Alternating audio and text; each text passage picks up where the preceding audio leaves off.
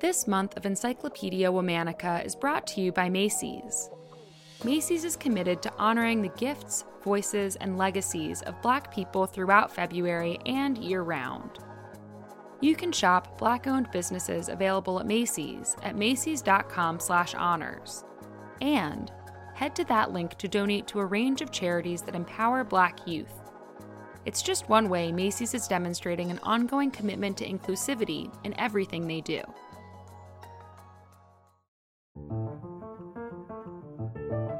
Hello. From Wonder Media Network, I'm Jenny Kaplan, and this is Encyclopedia Womannica. Today we're talking about the only woman to serve as a war correspondent during the Korean War. Unrelenting in her desire to capture the events of frontline combat, she reported on many of the 20th century's most momentous conflicts and earned the Pulitzer Prize for international reporting. Let's talk about Marguerite Higgins. Marguerite Higgins was born to Lawrence Daniel Higgins and Marguerite de Godard on September 3, 1920, in Hong Kong. Marguerite's father was an American who joined the French army as an ambulance driver in Paris when the First World War broke out. Her mother was a French local who was in Paris for work. The two met one day during an air raid. They both took shelter in an underground metro station. Both Lawrence and Marguerite had adventurous streaks, a quality they would eventually pass on to their only daughter. After they wed, Lawrence got a job with the Pacific Mail Steamship Company, and the couple moved to Hong Kong, where they lived for 5 years. Then in 1925, the family moved back to Lawrence's native California. Settling down turned out to be harder for the Higgins family than anticipated. Lawrence became a stockbroker, but thanks to the Great Depression, money was tight. Marguerite's mother taught French at a prestigious all-girls school where Marguerite was offered a scholarship. By the age of 16, Marguerite decided she wanted to become a journalist and never looked back. In 1937, she enrolled at the University of California at Berkeley and immediately joined the staff of the student newspaper, The Daily Californian. Marguerite was a tenacious journalist from the get-go. She worked doggedly for the school paper and was even accused of stealing leads from fellow students, anything to get the story. She graduated from Berkeley with honors and packed her bags for New York City. She applied for every newspaper in the city for work, but no one was willing to hire a woman fresh out of college. Undaunted, she decided to pursue a master's degree at the Columbia School of Journalism. While balancing a part-time job and school, she managed to nab an interview with Madame Chiang Kai-shek, the wife of the nationalist leader of China. The interview was such an impressive get that Marguerite was offered a full-time job as a news reporter for the Tribune.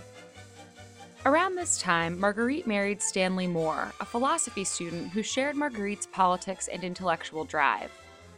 Shortly after they married, Stanley joined the Air Force and was sent to Europe. It was the height of World War II, and Marguerite was stuck covering stories at home, but longed to be on the front lines in Europe. After petitioning her editor relentlessly, she was given an overseas assignment. The Tribune sent her to London, which, by chance, was where her husband was stationed. The couple lived together as Marguerite covered bombings, Winston Churchill, the role of women in the war, and much more. While her stories flourished, her marriage did not. Within a year, Marguerite and Stanley were formally separated. Thanks to her fluency in French, Marguerite's next post was in Paris. While she was there, she captured on-the-ground accounts of war-torn France. But still, she longed to be on the front lines of the action. In March of 1945, she got her wish. Marguerite joined the U.S. 7th Army, positioned in Germany, to report firsthand on the final weeks of the war. She documented the Americans freeing Polish, French, and Russian laborers from German concentration camps. She arrived in the Buchenwald concentration camp only hours after it was liberated. She filed stories depicting the mass suffering and devastating deaths in the camp, as well as stories from survivors. From there, Marguerite partnered up with journalist Peter Furst from the Army newspaper Stars and Stripes. The two traveled through the German countryside and arrived at the Dachau concentration camp. According to Marguerite's report from the time, and later confirmed by her biographer, Marguerite and Peter were the first two Americans through the gates, marking the formal liberation of the camp. For her courageous covering of Dachau, Marguerite was awarded the Army's Campaign Ribbon for outstanding and conspicuous service with the armed forces under difficult and hazardous conditions.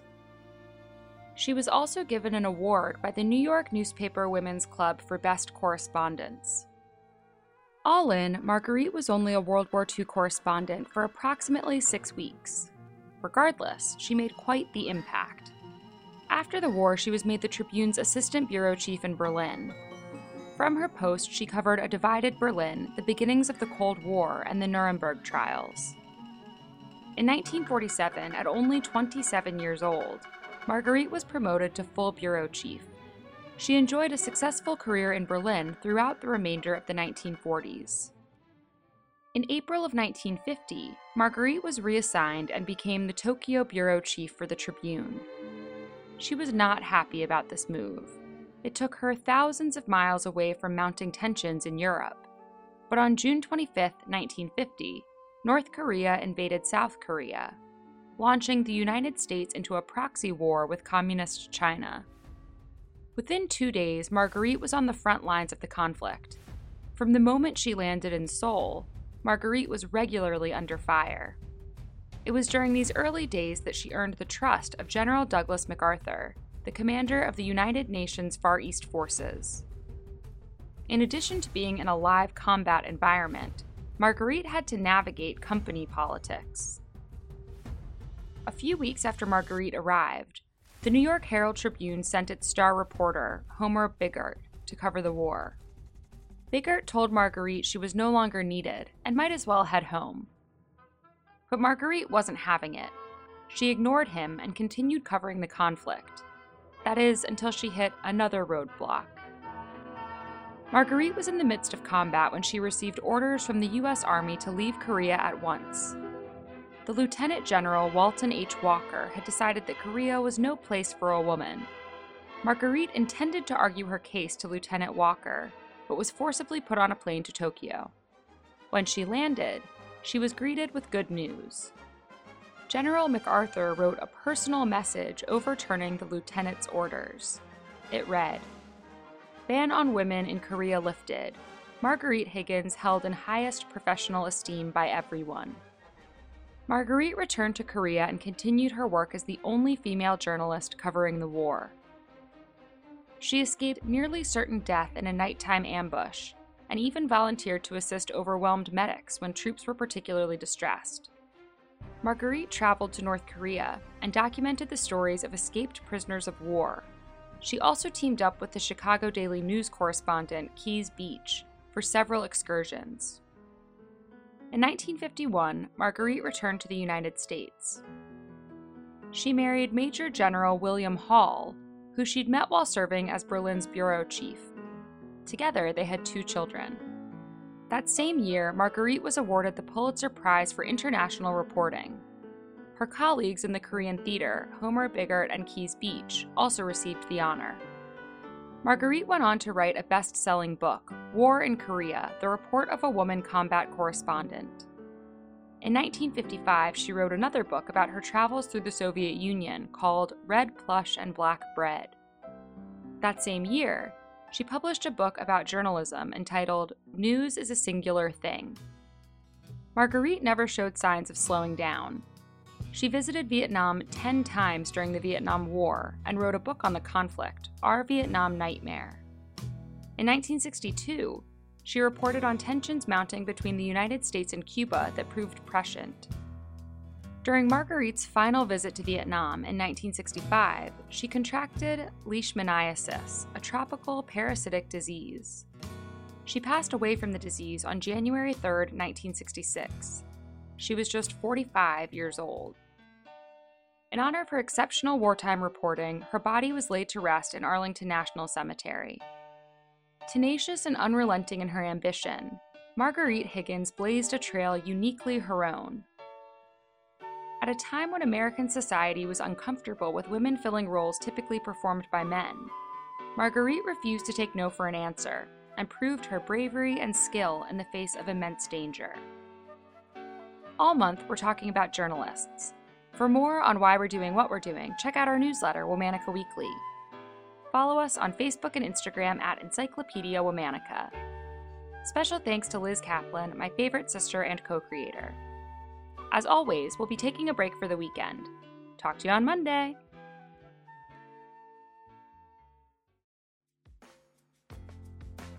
I want to tell you about another WMN show I think you'll love.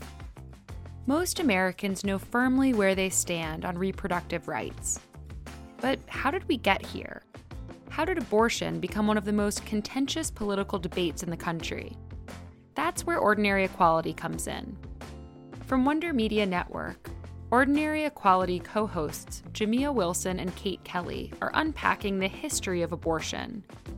From before the Founding Fathers to Roe v. Wade, all the way to present day.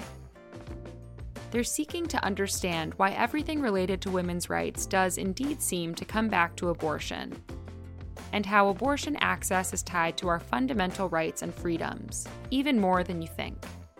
Listen and subscribe to Ordinary Equality wherever you get your podcasts.